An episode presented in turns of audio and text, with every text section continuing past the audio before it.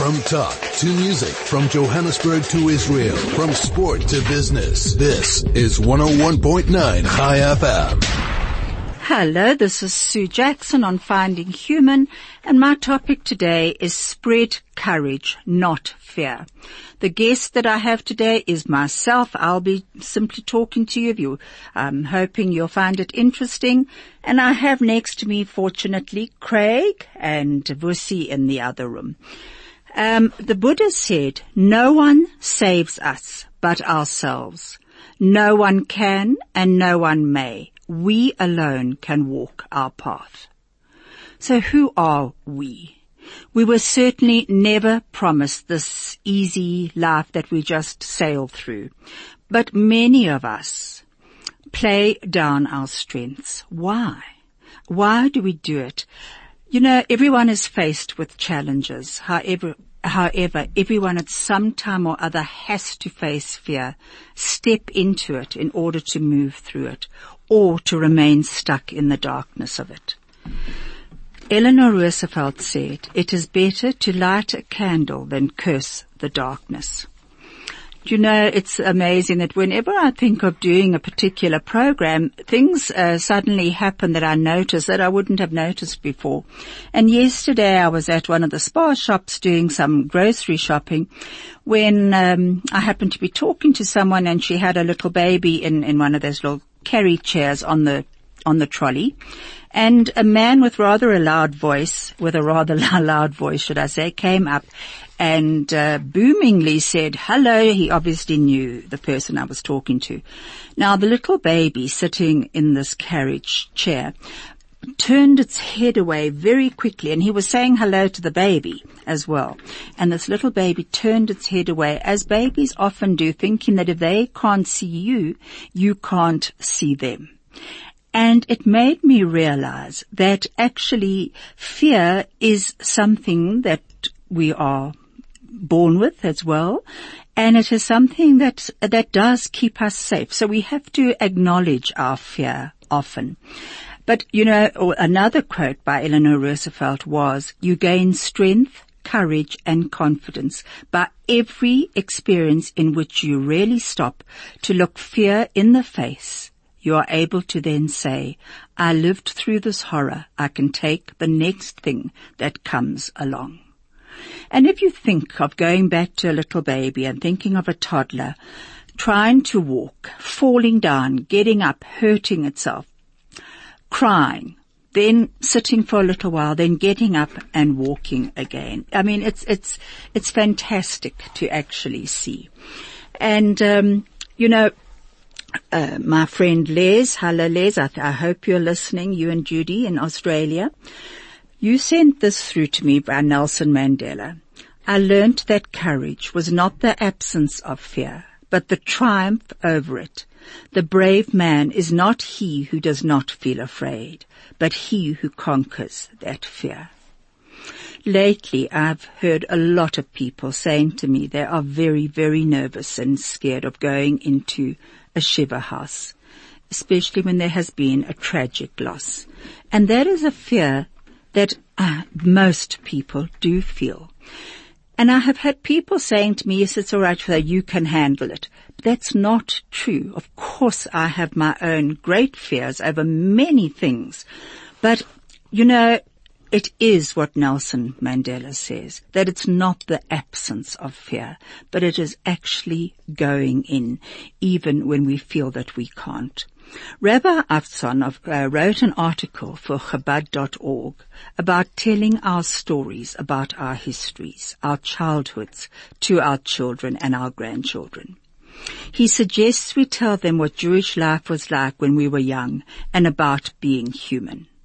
He mentioned, and it's quite true, that our children and grandchildren are teaching us so much now in this time of social media and and it is time that we actually, that they knew our stories also, and that we have a duty to share our stories with them, and if possible, to write them down. Well, I must admit, I can't tell you any stories about being Jewish when I was young, but I can certainly tell you many stories of being human. In my life, I have had many incredible role models who have taught me about courage about facing fear head on and choosing to move forward regardless. Most of them have come from my family and my extended family, but my friends share their wisdom with me daily. When I was in primary school, we lived in Vereeniging, and in 1960, the Sharpeville massacre took place. I can clearly remember our school being evacuated, and while waiting for someone to take me home, I remember fighter jets making a huge noise as they flew overhead, followed by helicopters circling above us. None of us knew what was happening or what to expect, but there was this sense of fear and absolute panic as the teachers tried to contact people to collect the pupils. Remember there were no cell phones then. We lived about a block from the school and our domestic worker, my beloved Selina, came to fetch me. She hurried me home. She was terrified and her fear was contagious. She said we had to stay indoors with all the windows and the doors locked. We huddled in the passage no, there were no fences in those days, so she couldn't say lock the gate. She locked all the doors, she closed all the windows, and we huddled in the passage. I asked what was going on, and she told me that the world had gone mad and that the police were shooting everyone. I asked her where my mother was in all this madness, and she told me that my mom had gone to see if her patients were injured or alive. At this news, I knew real terror as I faced every young child's fear that something terrible would happen to my mom or my dad. Selina and I remained huddled in the passage with her holding me on her lap, crying and praying until my father arrived home. Needless to say, the first thing I asked him was where my mom was, and he calmly told me she had work to do. I was so angry with him and demanded to know why she wasn't safely home with us, helping keep us safe.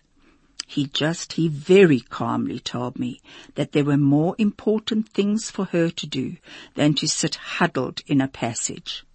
I was so shocked by his reaction, but it certainly restored a sense of calm to my mind. Perhaps it was the first time that I realized that courage is contagious, just as fear is. And I had just experienced both very, very in my face. And I, I wasn't sure what I felt at the time. We, you're going to hear a, a, YouTube after one of the adverts on courage is contagious. It's a TED talk by Damon Davis. And uh, it was um, recorded in 2014, but it's just as relevant today. To fill you in a little bit about my mom, let me tell you that she did volunteer work for the TB Association called Santa. She and the medical officer of health and a few black nurses from the Vereeniging area used to go into Sharpeville Township three times a week to the homes of the families of people who were in the hospital with TB and to check that none of the other family members had contracted it.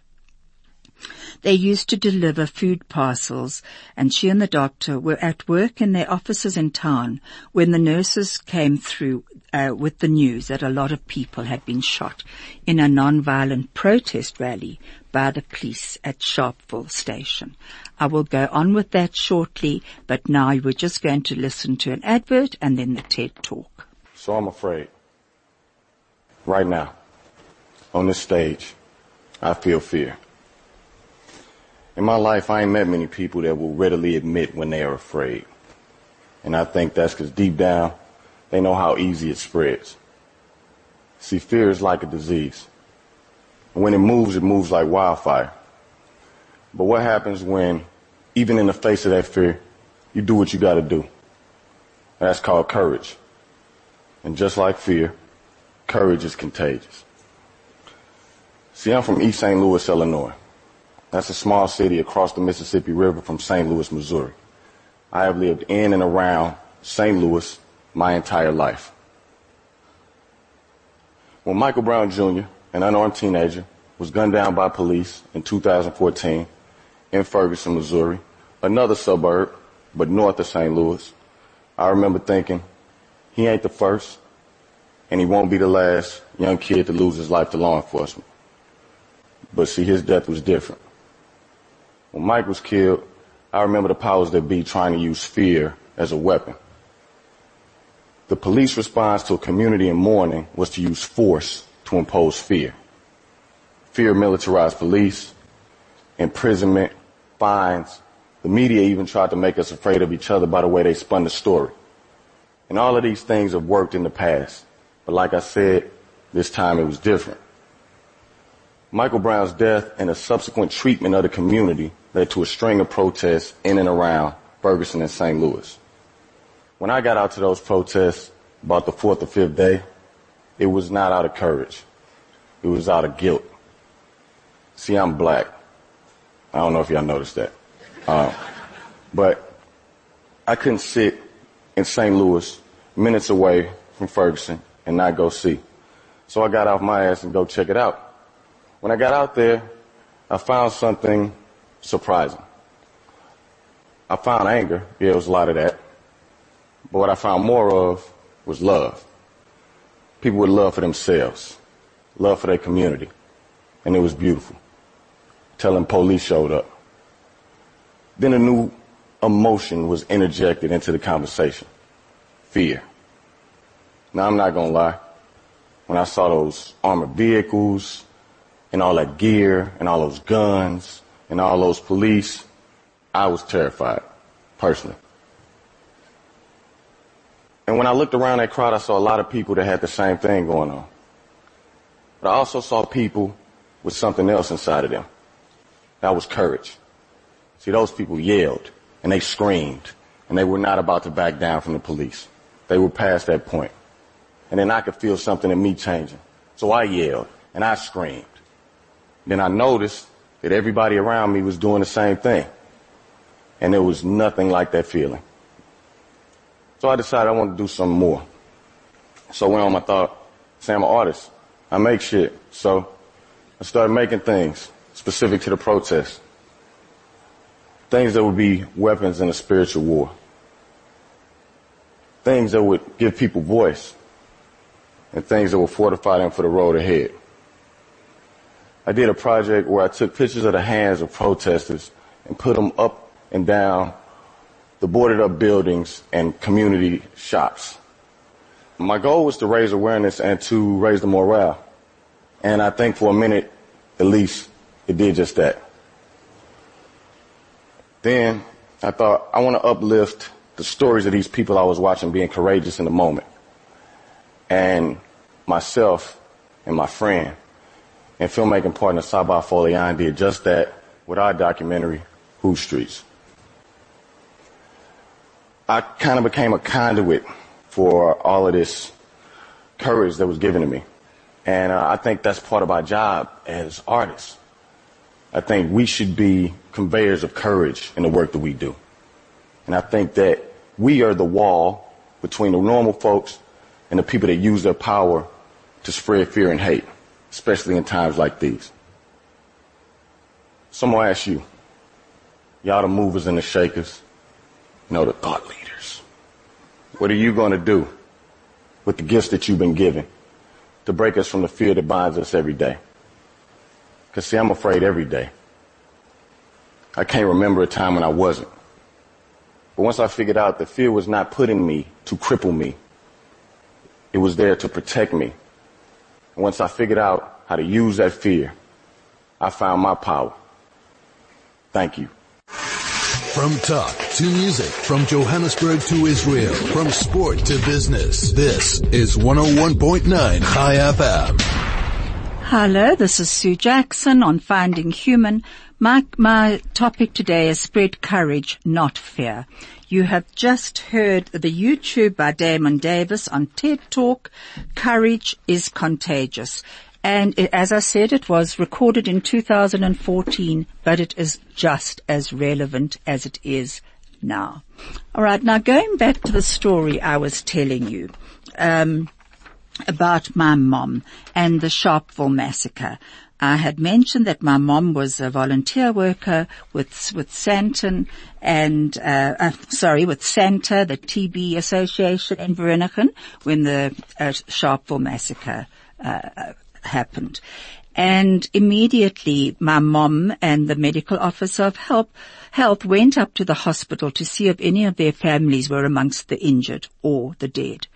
Later, much later, when she came home, she was shocked and incredibly angry at what she had witnessed. People were piled up on the floor. There was no bed space. And the next day, for years afterwards, the true number of people shot was misrepresented by the government, the press and the police. My mom told us a very different story. The township and the hospital were closed off to whites and never again, as long as she lived in Vereeniging, was she allowed back into Sharpeville. The black nurses would go in and bring the families to the offices. My mom was only five feet tall, but she was a fearless giant when faced by any form of social injustice. And I truly thank her for this gift of this value that she taught us. It was only as I got older though that I must real, I, I did realize and appreciate her courage to do things her way. There is a story of a tiny little sparrow. All the birds and the animals in the world were rushing to and fro in terror, shouting, the sky is falling down, the sky is falling down. As they rushed past the little sparrow, they shouted, run! The little sparrow was lying on his back with his spindly legs stuck straight up towards the sky, and he said, you run while I hold up the sky. Another advert. The best part of your day. At the heart of your community. All the talk. All the music. All the news. Chai FM. Hello, this is Sue Jackson. I'm back with you again on Finding Human and my topic is spread courage, not fear. Thank you. Now, I've just told you about the little sparrow holding its legs into the air. And that reminds me of a story about, another story about my mother, which was quite an amusing one actually. When she was in her very late 80s, probably about 88, a friend of mine is very involved in an outreach program in Alexandra Township. They had started a choir in a, in, in a shack area uh, for homeless people. And she asked if I would go with her one Sunday to hear them and to give them some encouragement. I said certainly I would go. I'd actually enjoy going and I mentioned it to my mum who immediately said she would love to come too. When we arrived, we had to park quite a far way down the road and we walked up to a very run-down building with only half a roof, no doors or windows, and no way in except climbing up some very steep stone-like steps. It was freezing outside. My friend was introducing me to some people when I heard my mother's voice saying, Cooey, Sue, yoo-hoo, Sue, cooey. That was very typical of how my mom would call me. Um, and I turned and there she was being lifted up by two very large black men one with her handbag slung over his arm, with her waving goodbye to me and saying, I'll see you soon, as she was carried into this dark room. It was terribly funny. Her feet were lifted totally off the floor, the, the, the floor. She took a size, a child size 13 shoe, and these pretty shoes were gaily kicking back and forth as she was saying, see you, see you and off she went. It had to be one of the funniest sights I have ever seen. And when I eventually joined her, she enthusiastically introduced me to the men who had helped her by saying, meet my Zulu warriors, Sue. They were saviors. My, me feeling white woman guilt, especially uh, white South African woman guilt, looked at her in horror thinking she was being very politically incorrect. However, her two new friends shook my hand and told me how lucky I was to have such a wonderful mother. Well, as soon as they were out of earshot, I demanded to know how she knew that they were Zulu.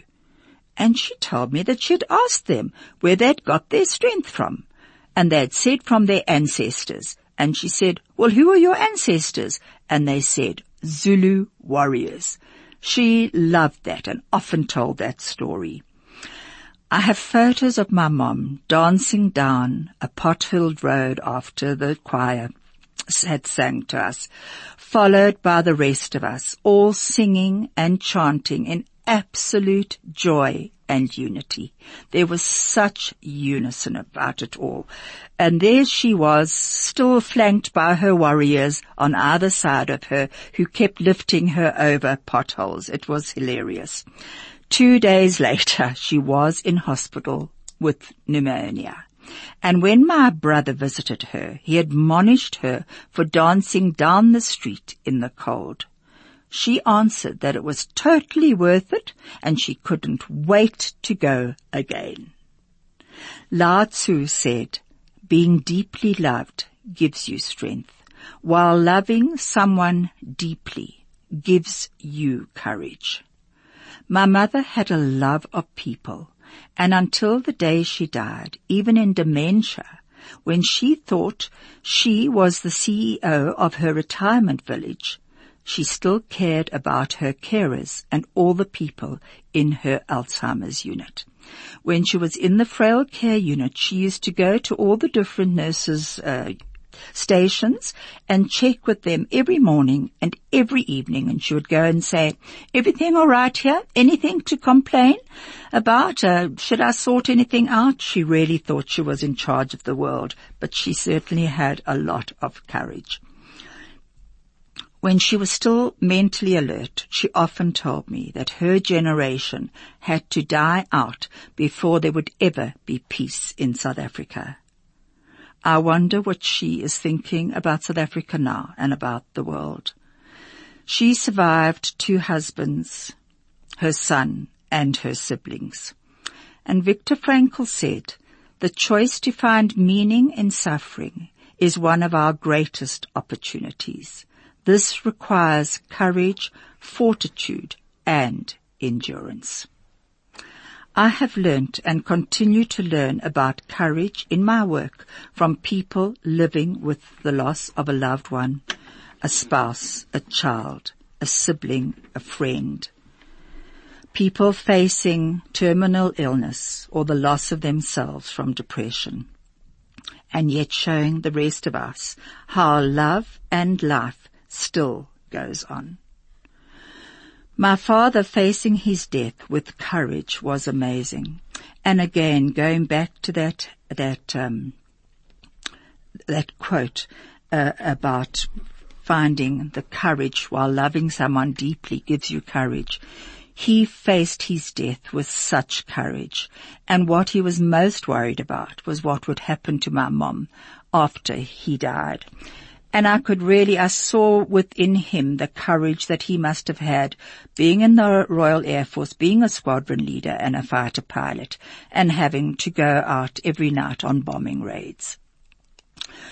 My brother taught me so much of, in his life from a very, very young age.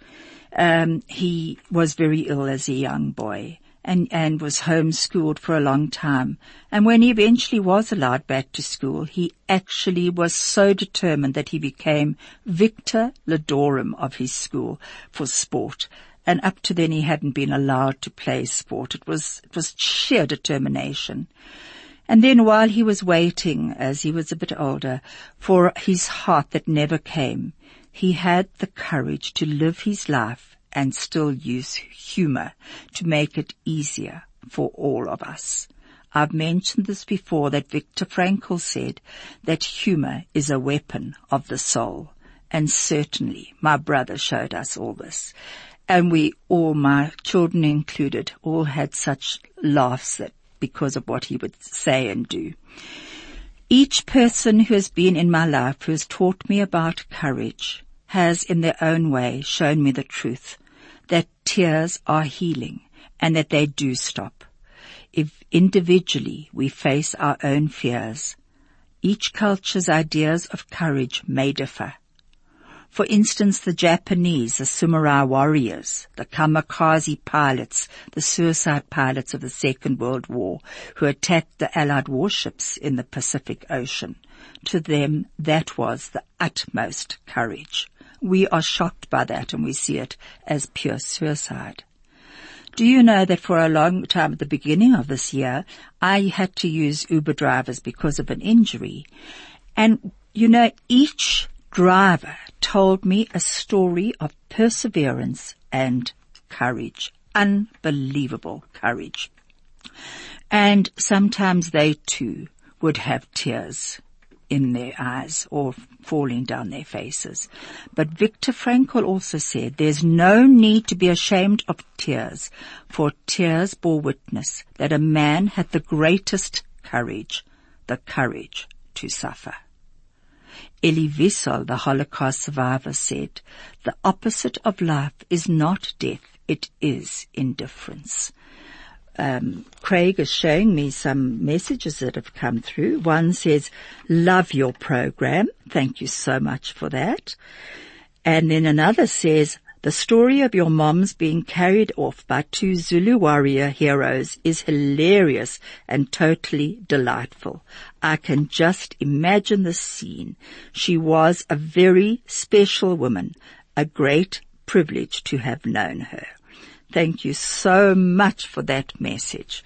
I actually can't even uh, see who it's from, but someone who does know my mom. So thank you so much for that. Um, you know, there's an amazing story, but first of all, I, I need to actually say that my story that what I'm talking about today about spread courage, not fear is our world needs people who are not giving into the fear that is dividing us.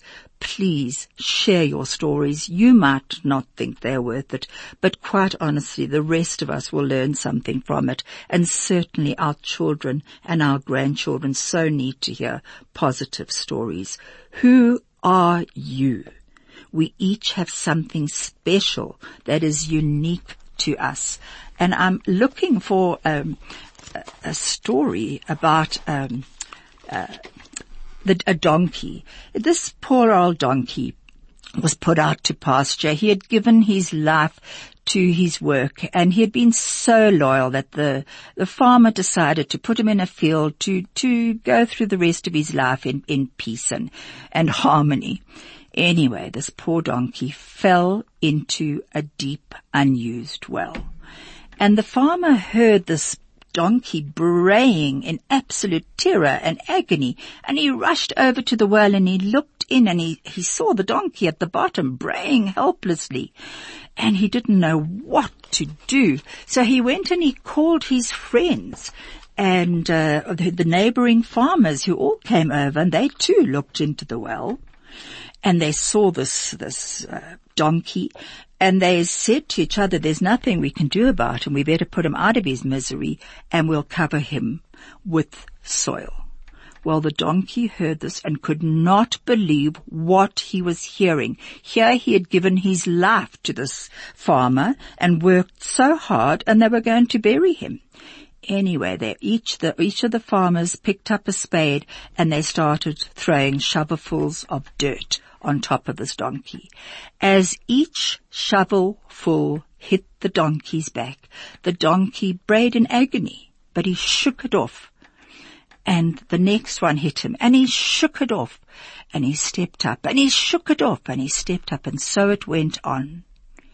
And eventually, this sods of soil that were being put on top of him grew into a mound of earth and eventually the mound grew so high that it was enough for him to step out of the well and to happily trot off.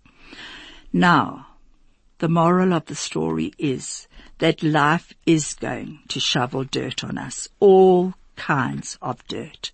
And how are we going to shake it off and step it up?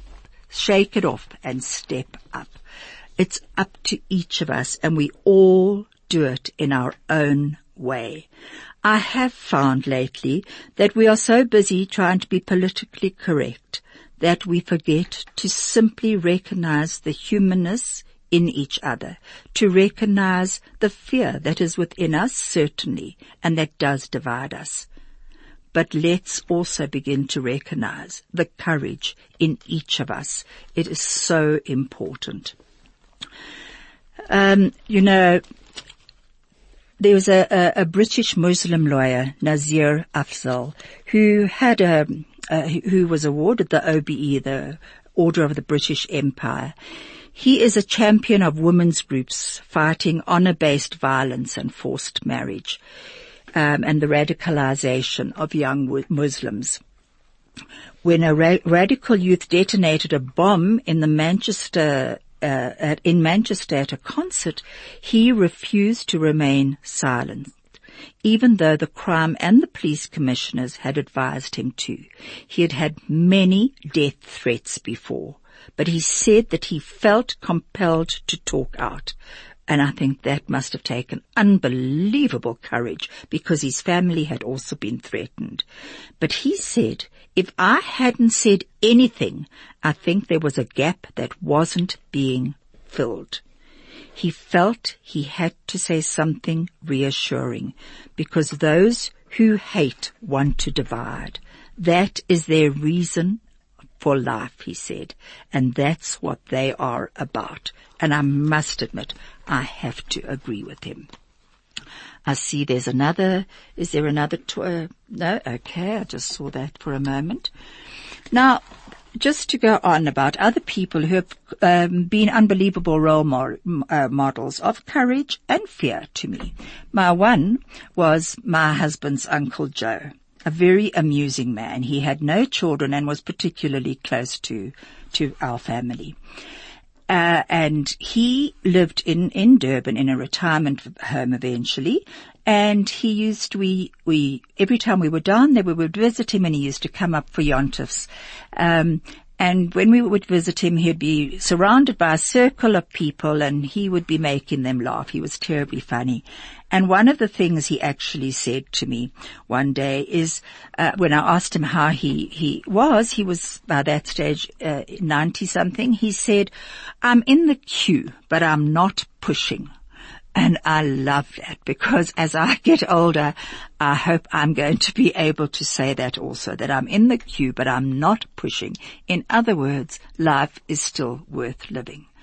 Then my aunt Sybil, my mom's sister, she also had no children at all, but was particularly admired and adored by all of the, her nieces and nephews.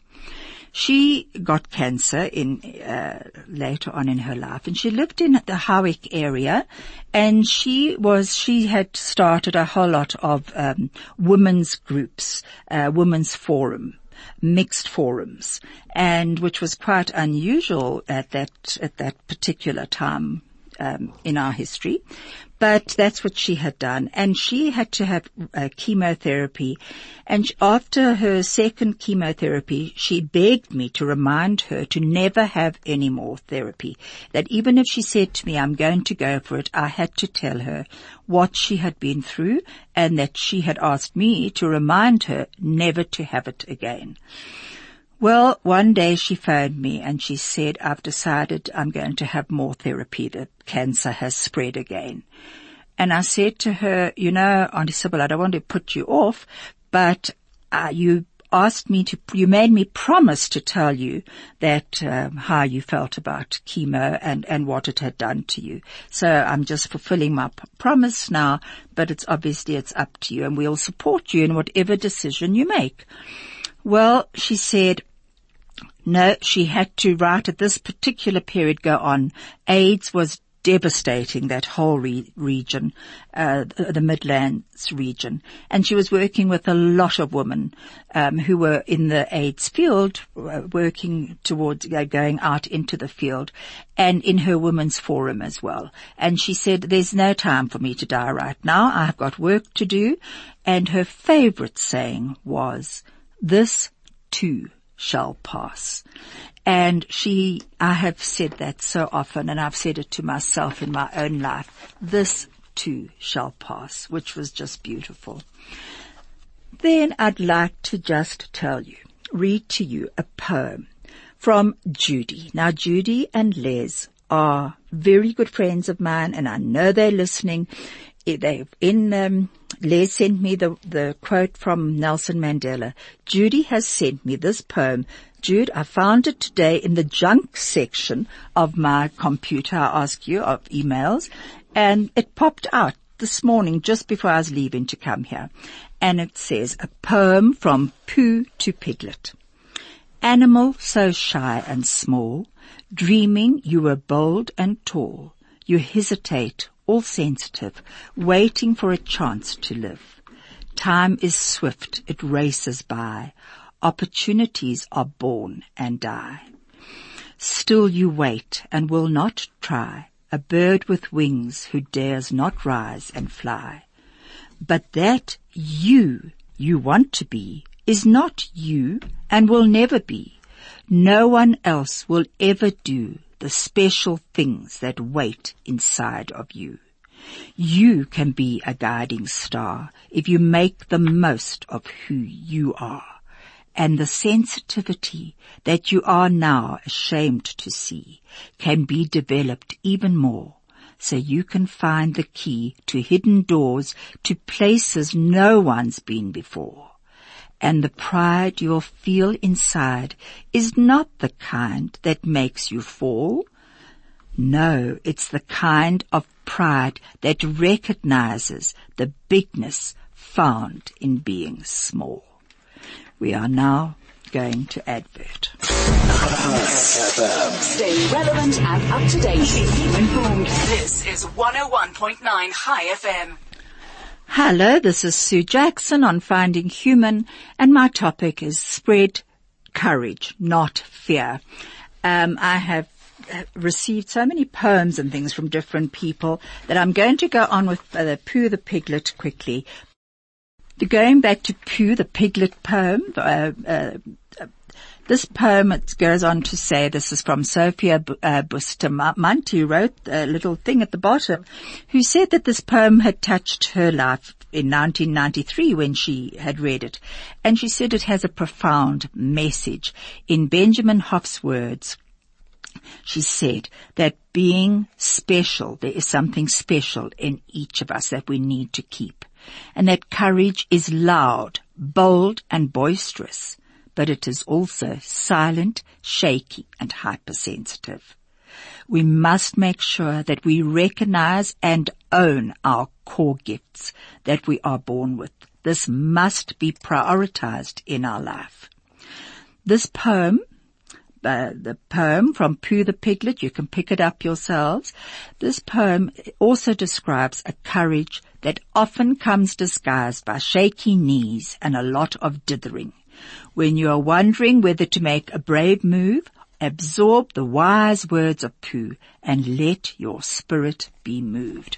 I think that is beautiful because it is so true. How often do we have our knees shaking?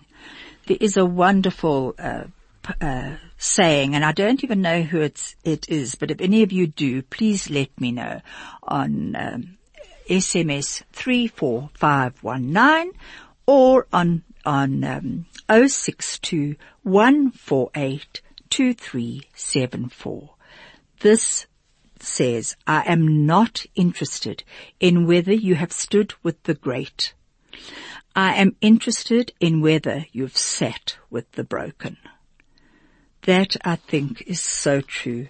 And how many of us do think that we actually do nothing in our lives when in actual fact we need to stop being so critical of ourselves and realize that we do often sit ourselves being broken or sit with the broken and we find strength.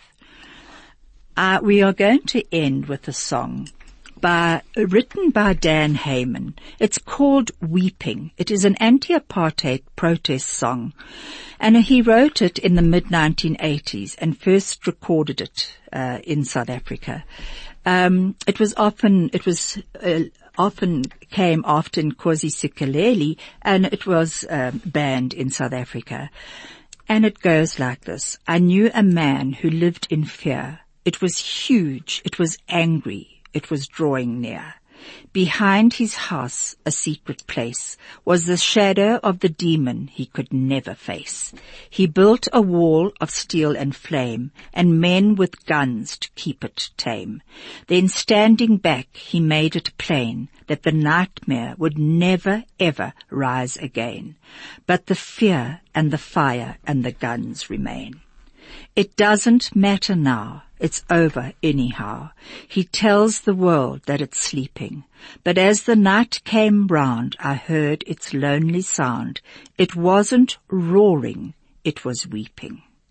And then one day the neighbors came. They were curious to know about the smoke and flame. They stood around outside the wall, but of course there was nothing to be heard at all. My friends, he said, we've reached our goal. The threat is under firm control. As long as peace and order reign, I'll be damned if I can see a reason to explain why the fear and the fire and the guns remain. I wish you all courage and strength as you go on just living your lives and teaching other people. Thank you. A frequency like no other. 101.9 High FM. Hello, this is Sue Jackson. I know I said uh, goodbye just now. This is me on Finding Human. And I just wanted to tell you, because in case any of you would like the song, to know about the song, that was by Vusi Mahlasela and, and the Soweto String Quartet. And then there are a few more messages. Judy and Les in Australia. What would I do without you? Oh, what a perfect song. Thanks for another marvelous program, Sue. And thank you, dear friends. And then another one that says the in, uh, the invitation by Oriah Mountain Dreamer regards Samantha. Absolutely, Samantha. I love that, the invitation. Beautiful. Thank you so much and goodbye.